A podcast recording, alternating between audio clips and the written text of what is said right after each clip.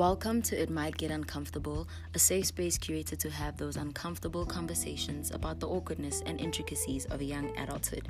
We talk mental health, self-work, spirituality, sexuality, and so much more. I'm your host, Kay Moleli, and I'm happy to have you here. Happy New Year, everybody. Welcome back to It Might Get Uncomfortable. It's a new year, a new season, and we have a new look.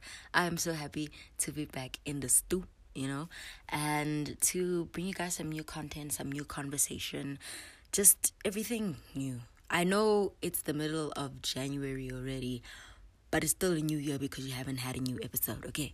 And today we are talking about solace in singleness. Now, this is a topic that I feel a lot of us need to, you know, have a conversation about, number one. And number two, it is often overlooked. And, you know, when it comes to topics about love and relationships, it's always about how you can be the best version of yourself for your next relationship, or how to grow into the person you want to be in your next relationship, or just... it's constantly a conversation attached to being in a relationship.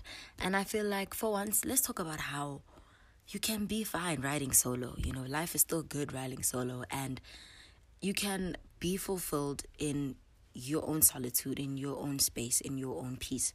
Now, without further ado, let's get straight into it.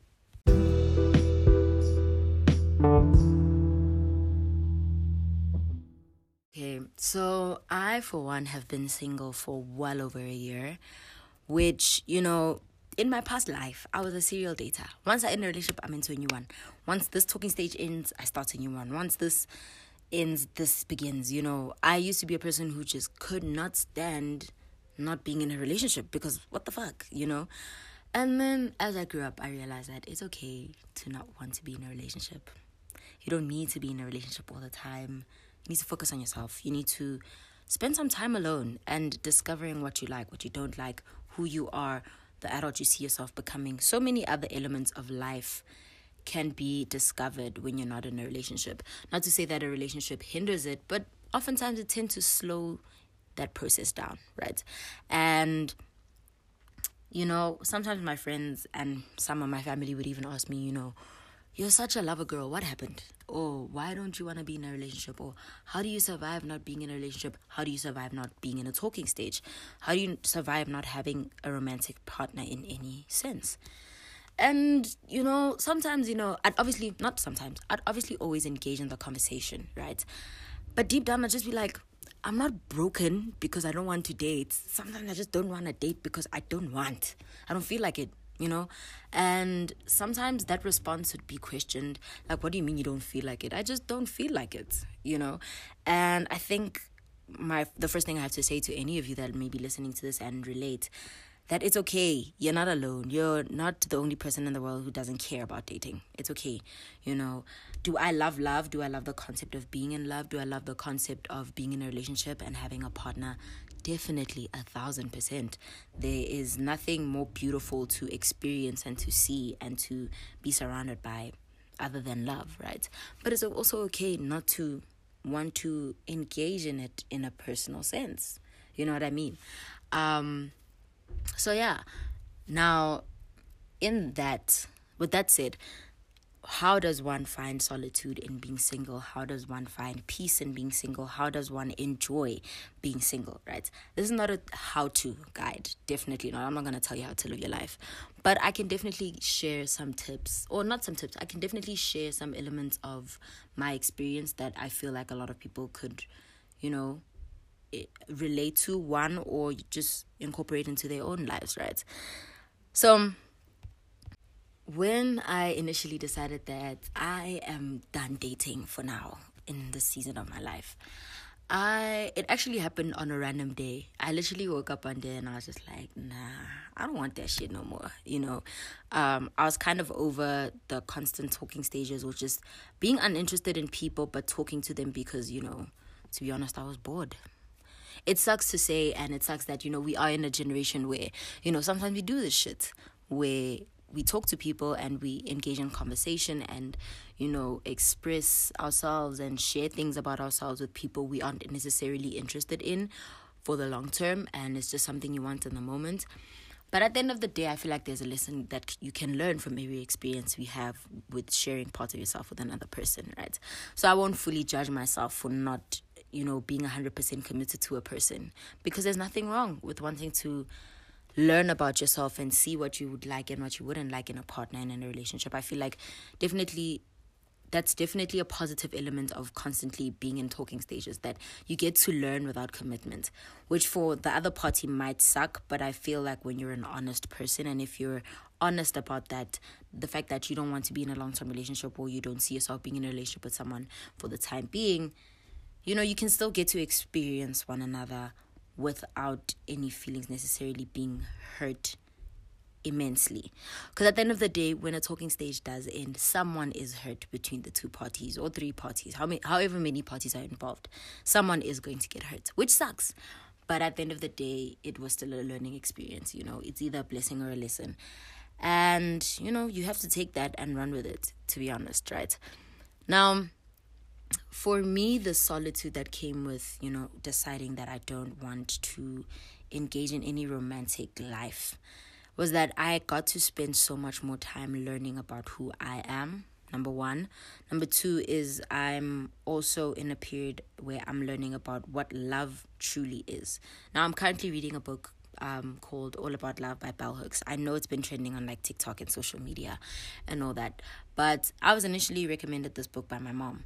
And she's an avid fan of Miss Bell Hooks. And she'd always be like, you know, when you're grown enough, I want you to start reading Bell Hooks. And, you know, I finally became grown enough, and um, someone close to me the other day shared the book with me, and I started reading it, right? And I can easily say it is, it's one of the best books I've ever read in my life, and I'm only five chapters in. Now, I'm saying that because there are so many honest conversations that um, Bell Hooks writes of, Bell Hooks writes about in the book. Sorry, my, my brain fumbled for a little bit. But yeah, there's so many honest conversations she has throughout the book that, you know, confront you in a way that you never expected, number one. And number two, they are teaching me so much about having to evaluate my entire life and the notions I've had about love, right? And it made me realize that for most of my life, what I was desiring was not love. You know, and what I wanted and what I saw in a relationship was not love. And in that, I am, on top of what I've learned throughout, you know, being single, I'm realizing that, you know, I did, I did definitely need to reshape my idea of love and what love meant to me, and what, and how I'd love to express and receive love. Um, And that has been the best part about, you know, intentionally choosing not to have a partner and intentionally choosing not to engage in anything to do with a relationship, you know, for most of the year that I've been single, right? And, you know, being single has allowed me and given me the space to really evaluate and, you know, break down everything that I thought of about love, to change the things that I used to think that actually weren't really the best ideas of love and weren't really honest ideas of love, you know. And I think that's one thing we should all do, and that's one thing we should all invest in, is just rediscovering our idea of love. And I think I would definitely recommend anyone reading All About Love, um, because it can teach you so much. It teaches you from how you learned about love as a child and what you thought love was, how, you know, our perceptions need to change, how our traumas are attached to our ideas of love, and how, you know, there's a lot of honesty that needs to come with love. There's a lot of spirituality attached to love, and just so many other, you know, aspects of love that we don't really pay attention to that we need to learn about. So I definitely recommend that you read that book, because it's really amazing. But besides that, yeah, in my personal experience as well, I also realized that I needed to take time away from loving other people and truly reinvent what it means to love myself. Because in as much as it's a cliche saying, it's very true that you cannot love other people when you don't know how to love yourself. You know, it's the same thing about you can't fill from an empty cup, you know. So the solace and and peace that I found in being single was that, you know, I learned to fill my cup. I learned to love myself the way I'd love to be loved, because you can only attract the love that you give yourself. If you are constantly not having an honest relationship with yourself and taking up accountability for your actions, for your failures, for your successes, for anything that has to do with your life that impacts you in any way, shape or form, if you are not loving yourself through all those processes and loving yourself through, you know, all those aspects of your life and teaching yourself to cater to yourself in those ways, when whether it be a good or bad thing, you can never, you know, extend that to someone else, and you can never fully understand what love would mean to you, and you'll never fully understand or be prepared for the kind of love that you want, you know. You can only be prepared for the kind of love you want if you practice whatever that love means to you, you know. So if you say that you're a person that loves to be bought flowers and you like to be taken out on dates, you like to spend time in nature with your partner, you'd like to, you know, have a partner that makes playlists for you, et cetera, right? Make playlists for yourself. Spend time with yourself in nature. Spend time with yourself going on dates. Buy yourself some flowers, et cetera, right? And this applies to anyone, whether you're a guy, a girl, a non-binary person. If you want flowers, you can go get flowers. If you want to get your nails done, you can go get your nails done. It doesn't matter. Anything that means you're catering to yourself and you're loving yourself, incorporate it. Incorporate that into your daily life. Let those be practices that you give to yourself so that in the time that a partner or partners come into your life, you know, they see that that's the standard you uphold for yourself, and they see that they have to match it. Because also, human beings are species of habit, right? So if you have these habits that you're constantly practicing, if your partner sees that, you know, you always buy yourself flowers or you always do A, B, C, D for yourself, you know, it's going to become a natural instinct for them to say, you know, let me let my love finally experience this without them having to pay for it or having to do it themselves, you know. Let me buy my partner flowers. Let me go get my, help my partner get their nails done. Or, you know, let me invest into my partner's self-care routine so that they don't have to do it themselves. Or they'll share those experiences with you, you know, go out with you in nature and, you know, make playlists for you, just cater to you in the same way that you've catered for yourself. And then that, obviously, that love will feel so much better in any case, right?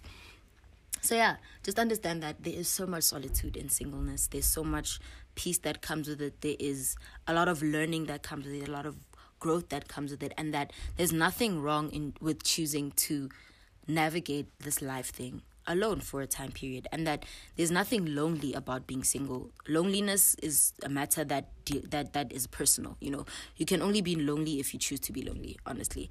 And I was listening to a podcast today, actually, um, uh, a Jay Shetty po- podcast, and it was the Kevin Hart episode, and they had said something about how a lot of the times the things you want to let go of are the things you're holding on to, right? The only things that are hindering you and stopping you from achieving what you want to achieve and get what you want to get are the things that you are holding on to that you need to let go of. So let go of, you know, attaching the idea that, you know, I'm single, therefore I'm lonely. Don't attach those two things together. They have nothing to do with one another, if anything. You're only lonely because you can't stand being alone. You can't stand to spend time alone. You can't stand to live a life outside of everyone else, and a life that that means that it's just you and only you, and you're riding by yourself, you know. So once you let go of those ideas and those notions that, you know, being single is only a lonely journey, you'll feel, find so much peace in spending more time with yourself and spending more time learning more about yourself and just growing and doing so many other things that fill your cup, you know. So yeah, that's really all I have to say. And I hope that this conversation comes back to mind when it's Valentine's season, because a lot of that, around that time, a lot of people think, oh my gosh, I'm so lonely, I'm so single, I don't have a Valentine. Pause. Be your own Valentine. Find things to do for yourself. Treat yourself. Spoil yourself. And if you don't ha- if you don't want your Valentine's Day to go that, that way, then do it with your friends. Do it with your best friend. Do it with your mom. Do it with your dad. Do it with whoever is close enough to you that you just want to show love to, because Valentine's Day is not only about a romantic partner. And also, plant your flowers now. Just plant your flowers now. Give yourself those flowers and keep it pushing. But yeah, I hope you guys enjoyed this episode. Once again, Happy New Year. I hope you love the new look. And if you have anything to say, anything to comment about, about today's anything to comment on about today's episode, feel free to shoot me a D M on the I M G U official Instagram. It is called It Might Get Uncomfortable. No spaces, no underscores, nothing. Just It Might Get Uncomfortable. And I will make sure to get back to you as soon as possible. Without further ado, I'll see you guys next time.